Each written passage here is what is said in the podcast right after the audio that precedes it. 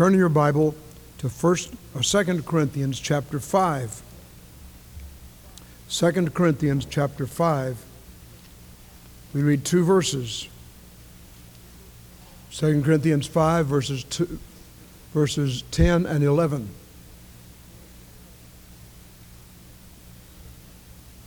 Last Sunday night had the privilege of preaching at the First Baptist Church in Zacatecas, Mexico. And I brought a very similar message from this passage to them. and all through the week, I felt impressed that I should bring that same or similar message to you. 2 Corinthians 5, verses 10 and 11. For we must all appear before the judgment seat of Christ, that everyone may receive the things done in his body according to that he hath done, whether it be good or bad. Knowing therefore the terror of the Lord, we persuade men. Let me read that again. For we must all, that's talking about Christians, God's people. There are actually five judgments. The unsaved will not be at this judgment. This is the judgment seat of Christ. The unsaved will appear at the great white throne judgment spoken of in Revelation chapters 20 and 21. But we who are believers must all appear before the Bema throne, the judgment seat of Christ, that may, we may receive the things done in the body, whether they be good or bad. Knowing therefore the terror of the Lord, we persuade men. Someone might ask, why do you have a bus ministry? Why do you have Sunday school promotions and this train campaign? And incidentally, the youth have been in first place for the last three Sundays. Why do you have these things? Why do you have goals for Sunday school classes? Why do you have anniversary services and get people signed up to come? Why do you go to Mexico? Take two or three weeks out of your schedule. Why do we give some of our funds for mission work around the world? The answer is very simple. Number one, to reach the lost at any cost. Number two, to encourage and strengthen the saints. That's the commission God gave us. And so I want to lay on your heart this morning three thoughts that help us understand why we persuade men. Why does our church try to reach out for the unreached? Why do we have soul winning teams that go out on Thursday night? Why do we have bus captains and bus pastors and bus helpers forsake their schedules on Saturday, get up early, stay up late, go out on the highways and hedges and knock on doors and urge people to come to Christ? Why do they do that? Why do we encourage our people to come back on Sunday night? In some places, they've done away with the Sunday night service. I guess some of you would like that. Well, we have a Sunday night service, and I've never known anybody, anybody, to really grow in the Lord, to become a champion for Christ. Who didn't come back on Sunday night and Wednesday night and grow in the Lord. Why do we do that? There are three specific reasons, and I want to give them to you. Number one, because of the verities. The word verity means beliefs.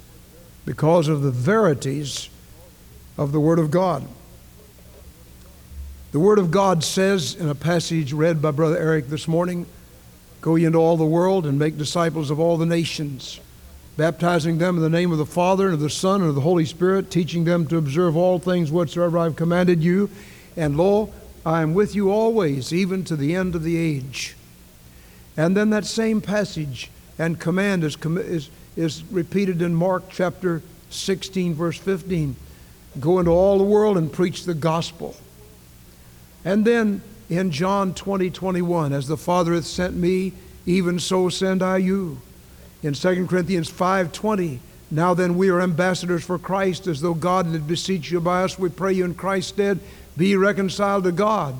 And in Acts chapter 20, Paul, the great example of what every one of us ought to be, said, I am pure from the blood of all men because I've knocked on every door in Ephesus and have told them about Jesus and urged them to come.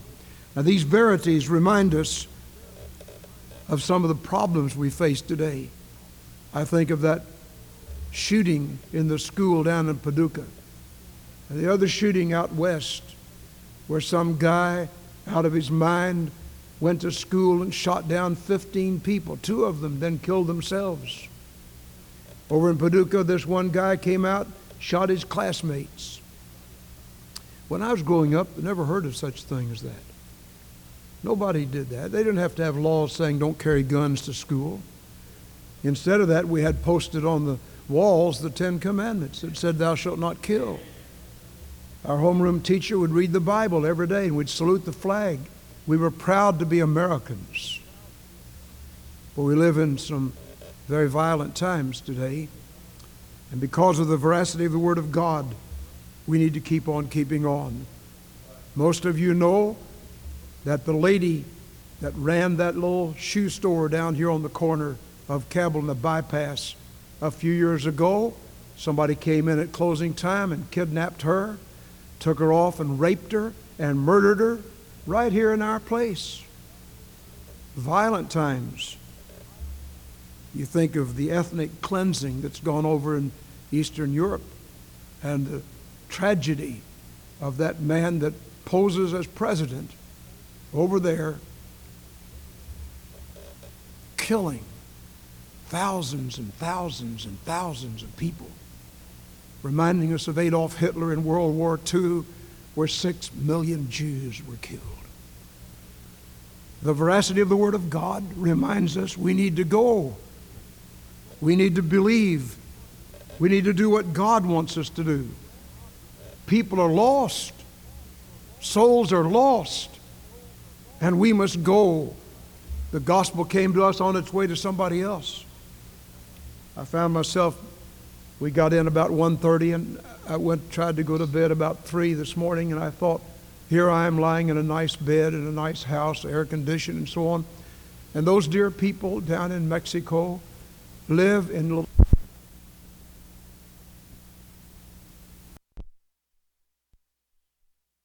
no toilet facilities, hardly any electricity.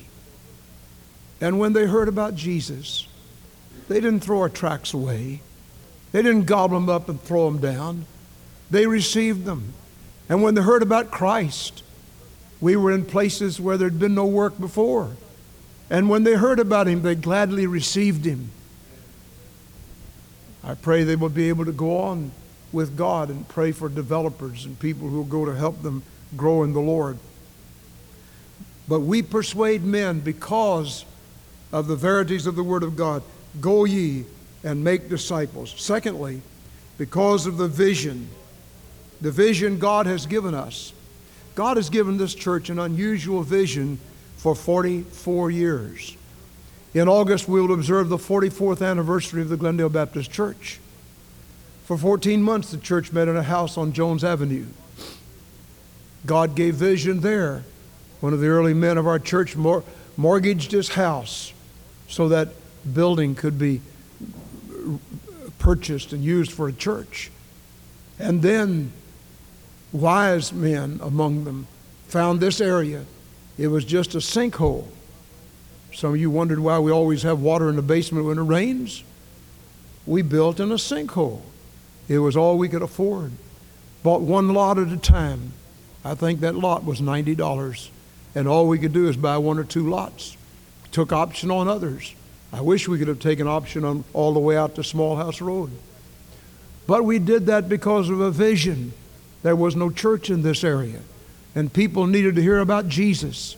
And during these 44 years, over 4,000 people have walked these aisles professing faith in Christ and have gone into that baptistry confessing that Jesus Christ is Lord. God has given a vision and that vision is not diminished even today. Several years ago, our church decided to purchase some property to start another work. That place is on Cave Mill Road. And during the ensuing years, Our people who have no millionaires, no money, just average people, we're just a people's church, raised $370,000 to pay that property off. And now we're in the process of trying to receive building fund funds to put some buildings there. Why there? So we can put a sign up to everybody that goes by that, that outer loop. And it will be enlarged to a four lane one day. Everybody that goes by there will see the sign Jesus saves. Christ receiveth sinful men. Nobody can find the place where we are now. You have to be planning to come here. But out there, we will be a sign by the side of the road. Come, come unto me, all ye that labor and are heavy laden. I'll give you rest. Take my yoke upon you and learn of me. I am meek and lowly in heart, and ye shall find rest unto your souls. The vision God has given us. I've told you this story before, and I feel impressed to tell it again. Years ago, I received a phone call to come and see a man in the hospital that I did not know. His name was Will Stubblefield. I went to see him. He had had a stroke. He was in his 80s. And all he did is look up at the ceiling. I never could tell whether he understood anything I was saying. I told him the best way I knew how, how to be saved, how to go to heaven. But he never responded at all, just looked up at the ceiling. They said he couldn't hear, they couldn't understand. But I thought God's word is like a hammer that breaks the rock in pieces. I'm going to give it to him anyway. And so I'd tell him about how to be saved, and he just looked at the ceiling. One night I went home. I said, Lord, I'd like to see Will get saved before he dies. Would you show me how terrible hell is that I might be more motivated to go? I went to sleep. Two or three o'clock in the morning, the phone rang. It was a nurse at the hospital, and she said, Mr. Stubblefield is dead. They've asked you to come to the funeral home. I went over, over to the funeral home, got up in the night, and did that. Stood by the casket where he was lying, looked down at his face. And then the undertaker left the room, went into another room. And all of a sudden, as I looked down at the face of Will Stubblefield, I saw him writhing in pain, pain written all over his face, and his legs and arms were moving around. And I cried to the undertaker, Come back here, sir, something is wrong. The man came back in the room and stood by me. He said, What's wrong, preacher? I said, I thought death erased all that pain. Oh, he said prophetically, There's some pain that death does not erase. And I knew that man lost would go to hell. And then I woke up. It was a dream. It was about 3 o'clock in the morning. I got up, put my clothes on, went to the hospital. As I walked down the uh, hall, I said to the nurse, Is Will Stubblefield still alive? Oh, she said, Yes, he's still in there just looking at the ceiling. I went in and stood by him, put my hand in his hand, and I said, Will Stubblefield, God sent me here to tell you you're going to die and you're going to go to hell. You've rejected Christ all these years. I want to tell you one last time that God loves you. He hates sin, but He loves you. And He wants you to be saved. I told him the best way I knew how to be saved. And then I, I said, We're going to pray. I want you to pray what I pray. I know you can't it, speak it out loud, but you just pray it in your heart. Lord, be merciful to me, a sinner. I call on Jesus to forgive me and save me. In Jesus' name, I trust you. Amen. Then I said, Will Stubblefield, I don't know what you did in your heart, but before you leave us, I'd like to know if you're willing right now to put your faith and trust in Christ I to ask you to ask God to give you the strength to clasp my hand. You know what happened? The man who looked up to the ceiling all that time, I saw his eyes move down to mine. And tears began to come down his cheeks. And he clasped my hand real hard. And then he died. I want to tell you, hell is real. The vision that God gives us of the eternal retribution of those who turn Jesus down. God's only remedy for sin is Jesus. There is no other remedy. The church doesn't do it, baptism doesn't do it, a good life doesn't do it, turning over a new leaf doesn't do it, giving our tithes doesn't do it. Only Christ. Jesus saves. Jesus saves. And you heard the song a while ago Ship ahoy, Jesus saves. Last of all, we persuade men because of the victory that is in Christ. Come with me, if you will, to Golgotha. Some of us have stood there. There's a bus station at the foot of Golgotha today, which is all right because it reminds us people to come and go. That's where Jesus was, where the people are. Up on top of that skull shaped hill, I could imagine three crosses the cross of rejection, the cross of reception, the cross of redemption. In that middle cross was the King of Kings and Lord of Lords, the sovereign of the universe, coming and being put to death by the wicked, sin filled people of this earth. My sins and your sins were upon him. While he was dying, he cried out, Father, forgive them, for they know not what they do. And you and I were part of that prayer. Father, forgive Richard Oldham. Father, forgive Joe. Forgive Mary. Forgive them, for they know not what they do. And God made a promise that whosoever would put his faith in Jesus would not perish but have everlasting life. And Christ died on that cross. They took his body lovingly over to the tomb, buried it. But you can't kill God. Three days later, he came out of that grave. They rolled the stone away so we could get in to see he wasn't there. Jesus lives. Jesus lives. And there's victory in Jesus. I heard an old, old story how a Savior came from glory, how he gave his life on Calvary to save a wretch like me. I heard about his groaning, his precious blood atoning. Then I repented of my sins and won the victory. There's victory in Jesus.